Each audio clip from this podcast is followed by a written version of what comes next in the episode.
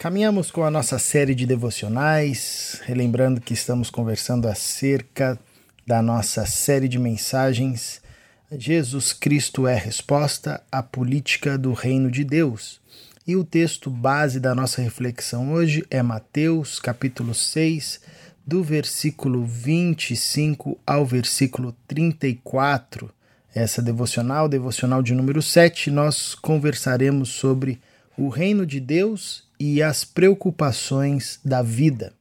Diz assim o texto bíblico: Portanto, eu lhes digo, não se preocupem com a sua própria vida, quanto ao que comer ou beber, nem com o seu próprio corpo, quanto ao que vestir. Não é a vida mais importante que a comida, e o corpo mais importante que a roupa?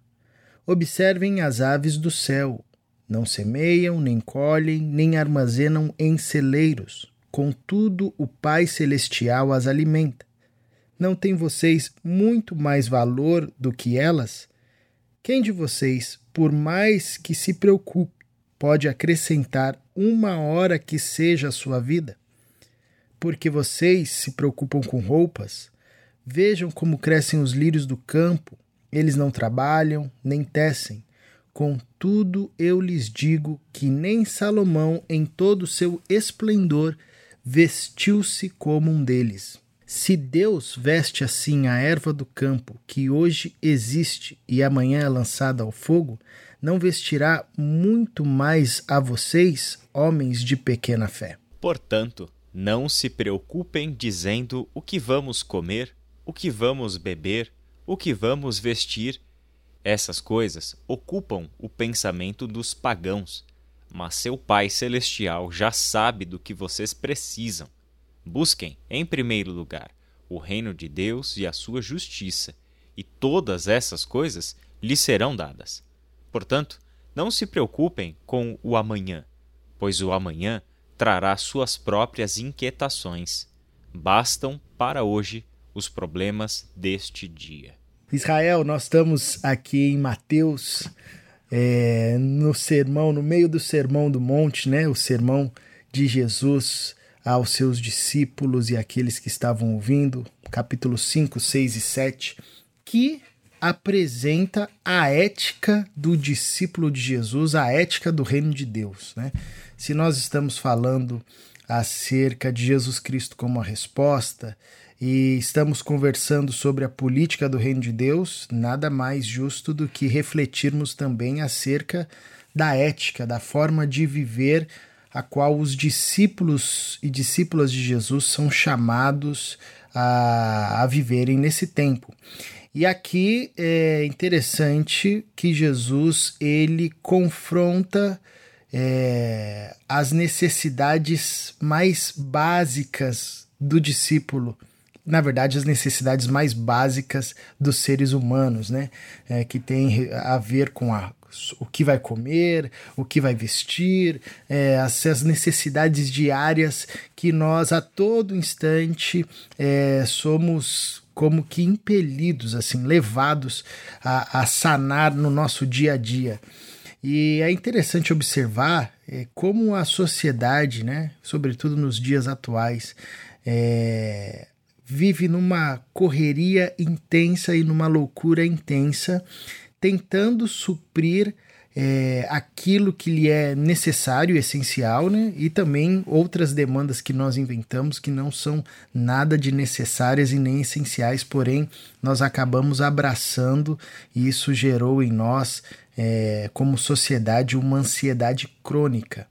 E aqui, séculos antes, séculos antes, Jesus já estava sinalizando aos seus discípulos uh, e orientando os seus discípulos que na caminhada com Jesus e no, na sinalização desse reino, não são essas preocupações que devemos ter como preocupações prioritárias. Né? Obviamente que o texto não está dizendo que essas preocupações não são lícitas, mas a lógica de Jesus aqui é sinalizar aos seus discípulos, ensinar a todos nós que essas preocupações não devem nortear os nossos passos, não é isso que deve é, ocupar o centro do nosso coração, não são essas preocupações com o que comer, com o que vestir, que são coisas lícitas e essenciais é, que, de, que devem ocupar o, o, ponto de contato do nosso olhar. Antes, o discípulo de Jesus é chamado para olhar em outra direção, ter outros anseios, outras preocupações. Então é interessante como Jesus dá uma invertida aqui na lógica desse sistema caído, na lógica da natureza humana comum, né? É, Caleb, eu estava pensando aqui o quanto que ele trabalha né, nesse texto, e aí você falou, né? tantos e tantos anos atrás, né? A gente está falando de dois milênios atrás e Jesus está ensinando para os seus discípulos uma das palavras que é fonte de muito sofrimento no nosso tempo hoje. Dá para perceber o quanto isso é atemporal, né? Que é a palavra preocupação. Né? Nós estamos falando aí sobre, nessa semana, sobre a, a família, né? E é interessante o quanto que para pais de família, para mães, para as pessoas responsáveis pelo sustento do seu lar, pela educação dos seus filhos, se vêem na obrigação de dar uma boa formação, de dar o melhor para os seus filhos, o quanto a preocupação com as coisas necessárias para dar essa estrutura familiar, o quanto isso tem tomado a vida das pessoas e fazendo-as se esquecer daquilo que é o essencial. Nós acabamos confundindo desejos e demandas provenientes das políticas deste mundo e nos esquecemos de que os nossos desejos não são necessidades. Deus sabe o que nós precisamos. Deus também sabe o que nós desejamos. A diferença é que nem todos os nossos desejos serão realizados, justamente porque, no mesmo Sermão do Monte, Jesus ensina os seus discípulos a orar pedindo que a vontade do Pai Celestial seja feita na terra, assim como ela é feita no céu. Essa é a oração do discípulo de Jesus. Se o discípulo invoca o Pai pedindo a sua vontade sendo realizada na sua vida, logo já não são mais os nossos desejos provenientes das demandas e das lógicas deste mundo que estão governando a nossa vida. O que deve, portanto, da luz do texto que a gente acabou de ler em Mateus, é uma reordenação das nossas prioridades. Quando nós colocamos o nosso bem-estar, quando nós colocamos as coisas na frente do reino de Deus e da sua justiça, a nossa vida entra em um caos, uma desordem. E aí nós não sabemos mais o que priorizar, portanto, o resultado é nada mais e nada menos do que uma vida totalmente preocupada. Uma vida que significa né, que se ocupa hoje com cenários inexistentes. Se ocupa hoje em viver uma, um cenário futuro que, na maior parte dos casos, esse cenário nunca vai se realizar, nunca vai se concretizar. Então é interessante, Caleb, porque, como você falou no início, ele confronta as necessidades básicas para uma vida com dignidade, que é ter o que comer, o que beber e o que vestir. O problema é que no nosso mundo de hoje, nós não estamos mais procurando trabalhar para ter o que comer, o que beber e o que vestir, mas somos altamente seletivos e carregamos a cobiça, carregamos ambições, carregamos necessidade de reconhecimento social para dentro dessas necessidades básicas. Então não nos basta ter o que comer, temos que comer aquele alimento daquele local, daquele restaurante, daquela marca. Nós somos seletivos no que nós vamos beber e isso tudo traz um custo. A roupa talvez seja onde isso mais se manifeste, né? Não apenas nos contentamos em ter o que vestir, mas queremos ser vestidos por determinada marca e isso gera em nós uma demanda, isso gera em nós uma necessidade que na verdade se confundiu com um desejo motivado por uma ambição, por uma ostentação, por tantas coisas que precisam ser levadas em consideração no nosso viver diário para que não alimentemos dentro dos nossos lares essa realidade. O desafio aqui, Caleb e queridos ouvintes, é colocarmos em primeiro lugar o reino de Deus e a sua justiça, entendendo que as demais coisas nos serão acrescentadas. Só que, Caleb, você deve concordar comigo, né? São as demais coisas de acordo com a vontade de Deus e de acordo com a ética do bem do reino de Deus e não de acordo com a nossa vontade e a nossa própria humana ostentação e desejo de reconhecimento por meio das coisas que a gente possui. Com certeza. Se a gente não lembra disso, né, Israel? A gente usa o texto contra o texto, né? A gente fala, não, eu estou buscando a Deus em primeiro lugar, o reino, a sua justiça, e ele vai me acrescentar todas as outras coisas que geram ansiedade que ele diz para eu deixar, né? A gente usa o texto contra o próprio texto.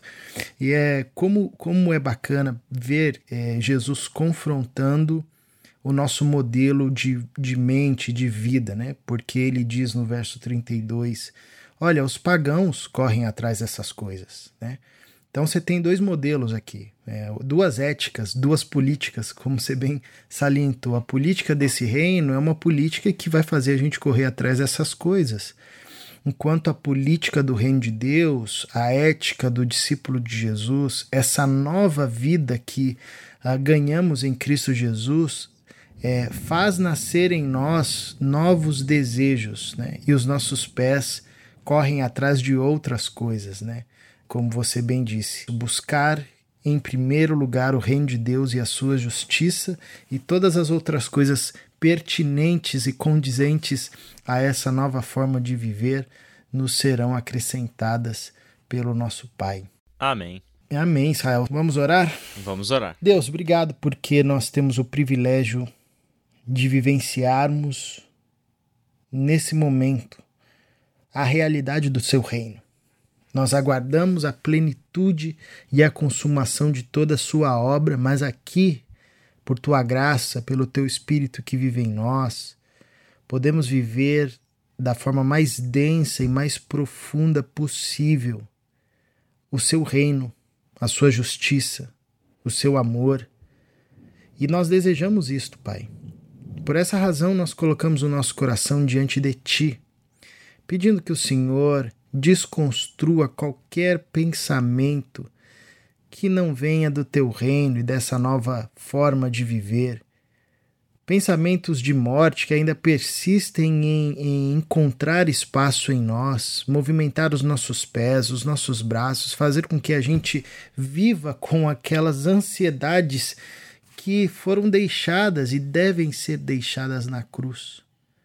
Nos ajude, Pai, nessa semana, no dia de hoje, a de fato vivermos a promessa contida nesse texto de que em ti seria possível e é possível vivermos uma vida buscando em primeiro lugar o seu reino e a sua justiça. Nós desejamos isto, Pai.